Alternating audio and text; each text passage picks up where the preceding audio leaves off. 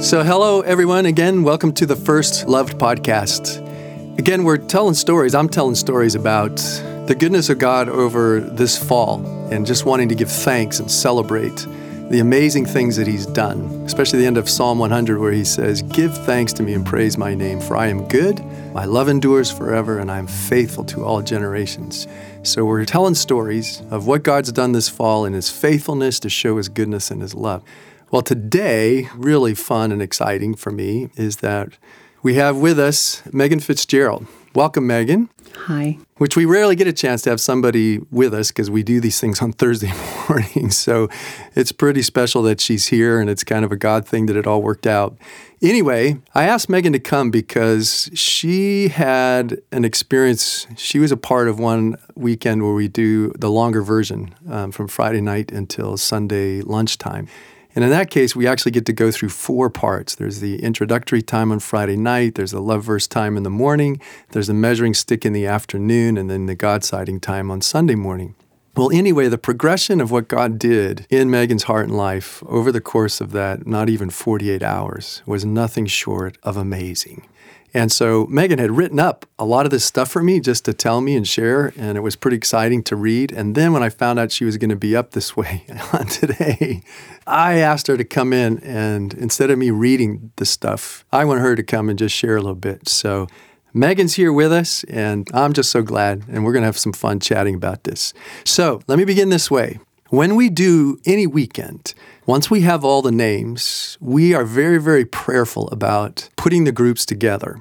And in this case, for this weekend, the gal that usually does it for us, who feels like God's gifted her to put the groups together, she's in Massachusetts. She gets the list, she prays it through, she makes the groups, she sends it back to one of my teammates and says, if you feel like you should change it, go ahead. Well, my teammate says, nope, I think it's right. So I get done with the opening session. We get into group at like 9:15, and there are three people in my group. Megan's one. There's another gal and a guy, and he's an older guy, 74 years old, and he has difficulty hearing. He's hearing impaired most of his life. He had hearing aids, and I don't know if it was because of that. The opening thing we share, we ask people to share a little bit about family and their job and their walk with God. and I don't know if maybe he didn't quite understand or not, but he starts sharing his story of his own family and what it was like for him to grow up in his family. And amazingly, he gets really teary throughout this telling of that story. Well, then I want Megan to tell you, though, what happens when we hear about his hearing impairment. Go ahead, Megan.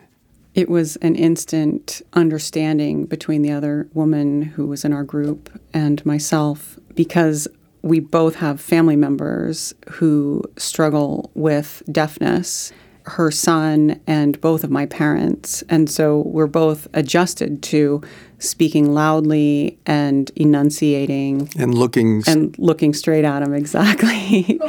so we were very conscientious of mm. that, which I think in any other group, it might not have been so. And instead of isolating this man, it actually brought him into the fold even closer. Mm-hmm. And he felt a connection then with the two of you and the two of you to him.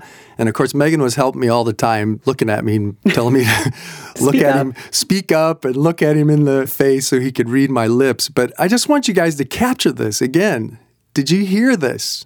These groups, there's 10 people who were participants in this weekend. The groups are made by somebody in Massachusetts. What is the chance of this group being formed where the one guy has got hearing impairment and the other two people have family members who are hearing impaired? So totally empathetic, understand, and helpful. Well, that was like the first thing, but then we discovered another thing once the three of you started sharing. And what was that? we quickly discovered that all of us had a different, I don't want to call it agenda, yeah. but um, reason to be there that was not for the purpose of the retreat. None of us really felt that we needed to be a part of the retreat. The other woman was there because she had a friend who she felt really needed to be there. This gentleman was there because his wife really wanted to go and he was trying to be supportive in their marriage. I went because I'm new to the area and my community and new to the church, and I'd heard about it and thought, wow, what a great way to meet people. So that was my only hope to go and maybe make a few friends. Yep. So you can imagine Judy and I are sitting there going, Oh, this is great, Lord. Our three people didn't even come because they wanted to come, per se, for what you had in store. So that's what we learn. We see this hearing impaired thing. But again, what happens is that this guy begins to share his heart and he starts weeping in varieties of times as he's telling the story. He starts unloading the Kleenex box, and I think it totally melted every wall, every barrier, every anything. And suddenly, all three of you became phenomenally transparent about your own stories. In fact, you had said something about, right, during worship, you didn't want to do that. You want to pick up on that? It's very interesting because before we went into the small groups, we had worship time, and I sat there really struggling with God and saying in my head and my heart, God, they just said that we're going to have to share and I I don't feel comfortable with that. God, please don't make me share. Just make it so that I don't have to share too much. Just let me be able to sit back and listen and sympathize or not even contribute very much. Just let me be a part of this without being forced into sharing. And when I heard this man speaking about his children and saw him crying, it's interesting what happened to my heart in that moment it struck a chord, I guess, and I'm just realizing this now as we're mm-hmm. speaking about it, but that his love for his children was so profound. I had never seen that kind of love from a man towards his children, which, as we progressed, became so amazingly clear to me that that is the love that God has for us. And so much more. And so much more. However, I wasn't there yet. Yet, yeah. but I saw that and I suddenly felt very convicted about my prayers. And God was really putting it on my heart that if I really was there for the weekend, I should get something out of it. Gosh darn it. And I need to be honest and authentic and show up for these people because otherwise I'm wasting everyone's time. Mm-hmm. And when I first started speaking, that's what I said. And I looked at Judy and she said, Yes. Go for it. So she begins to share. And again, Megan, you don't have to go into much detail. You can say it in a sentence, but Megan was phenomenally vulnerable with all of us about her past and a lot of very, very painful things, particularly things, again, that would affect her view of men and her view of fathers Again, Megan, I don't know if you want to say much more than that, because again, you guys, when you hear the rest of this as we proceed, you're going to see just again God's sovereignty for making this group and how He used each of us in it for one another. All of us got so blessed, but especially in Megan's case, it was phenomenally impactful given the condition of her soul and her heart when she came in. Not to go into too much detail, growing up, my parents divorced when I was three, and my father really abandoned our family. My mother remarried someone with a severe alcohol problem mm. who was extraordinarily emotionally abusive, physically abusive, and I will say mentally abusive because there were mind games too. And eventually, there was sexual abuse in our family. And those wounds have hovered and lingered in my life and in the lives of all of my siblings forever as we've mm. grown into adulthood. Mm. And that's what I shared. And the other guy and myself, as we're listening to Megan pour this stuff out, and of course now she's crying, we start crying for her because we can't fathom as fathers a daughter being treated like this. And even in that opening night, then, Megan begins to see things, see responses, and hear words from fathers that were utterly unfamiliar to you, if, if, that's correct, right? Yes, and just the remorse that I saw in you and, and heard in your words, and the things from the other gentlemen that were spoken to me. No man has ever apologized for the sins that were committed against my siblings and I growing up, and my mother, I should say. And it was powerful mm. and touched my heart and broke my heart at the same time. Mm. And it is right now. I can see it. Yes. The tears are coming. Again, you guys, this is what's so cool is just even recounting amazing memories of God's love and God's presence. The power of profound experience can bring us back there again when we remember. So, anyway, we had this amazing time where the group time, instead of being an hour, it went two hours. and we probably emptied almost a whole Kleenex box between the whole of us. So, the next morning, though, we do this exercise where you pick a verse and there's a worksheet that goes with the verse that has synonyms and antonyms. You've heard me talk about this over the years where we use this so that with the guidance of the Holy Spirit, we try to kind of amplify or expand the verse in a way that using other words, similar words and opposite words, the Holy Spirit would lead us to find words that would really connect with our heart deeply. And so folks write that and then they come to group and they they share this. So Megan picked this one that's a combination of three verses and just a couple of statements in it. And Megan, do you want to share the verse and then what you ended up doing your expanded version? Yes. You who were not beloved, Megan, I call you beloved. You are the apple of my eye, and I love and long for you, Megan, my joy and my crown. Yes, so that's the original. Now here's what Megan read to all of us in the expanded form. Megan, you who were cast aside as stupid and discounted as a bother and a nuisance, I call you my prized. You are my child, the apple of my eye, and I adore and cradle you in my arms, Megan. Say it again. Megan, you who were cast aside as stupid and discounted as a bother and a nuisance, I call you my prized. You are my child, the apple of my eye, and I adore and cradle you in my arms, Megan.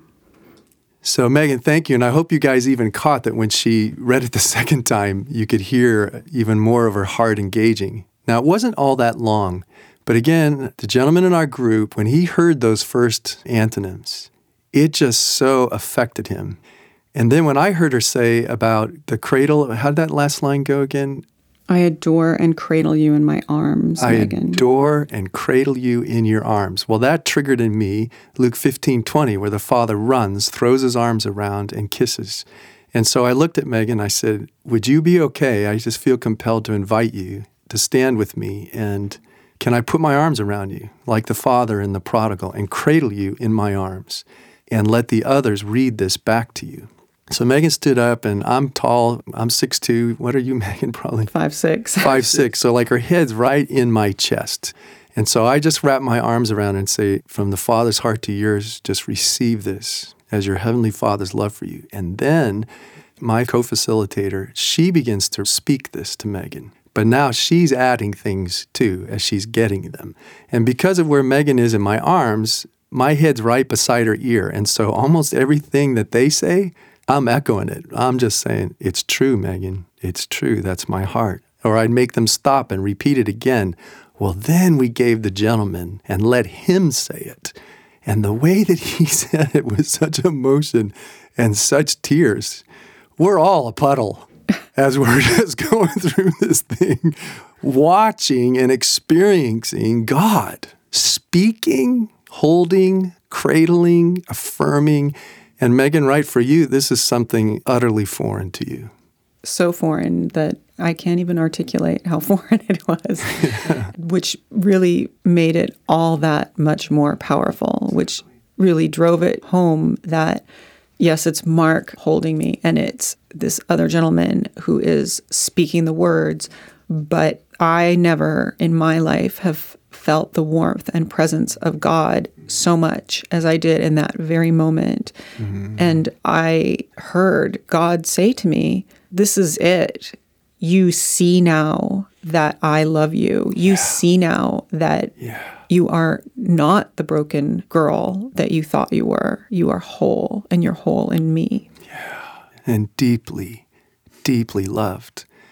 And you guys, this is the thing that's so incredible about this. Remember, when people encountered Jesus, when he wept with Mary and Martha, wept over Lazarus, I'm sure that he held them too. He loved these gals, they were like sisters to him. But in the moment that Jesus is doing that, that's also God. the coolest part about this is in that moment, as you just heard Megan share, is that she's recognizing that this is an encounter with the living God.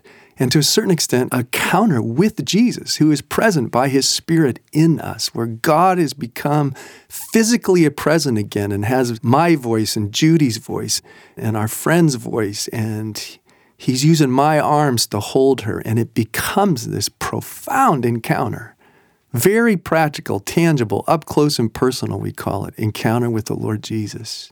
And even now, Megan's just wiping the tears away because it's to relive it, to remember it was so, so, so profound. I think the reason I'm crying right now is also because I have been blessed every day since that day to relive it in some way or another. And sitting here retelling this has brought back all of these flashes of ways that God has said this to me every single day since that Saturday.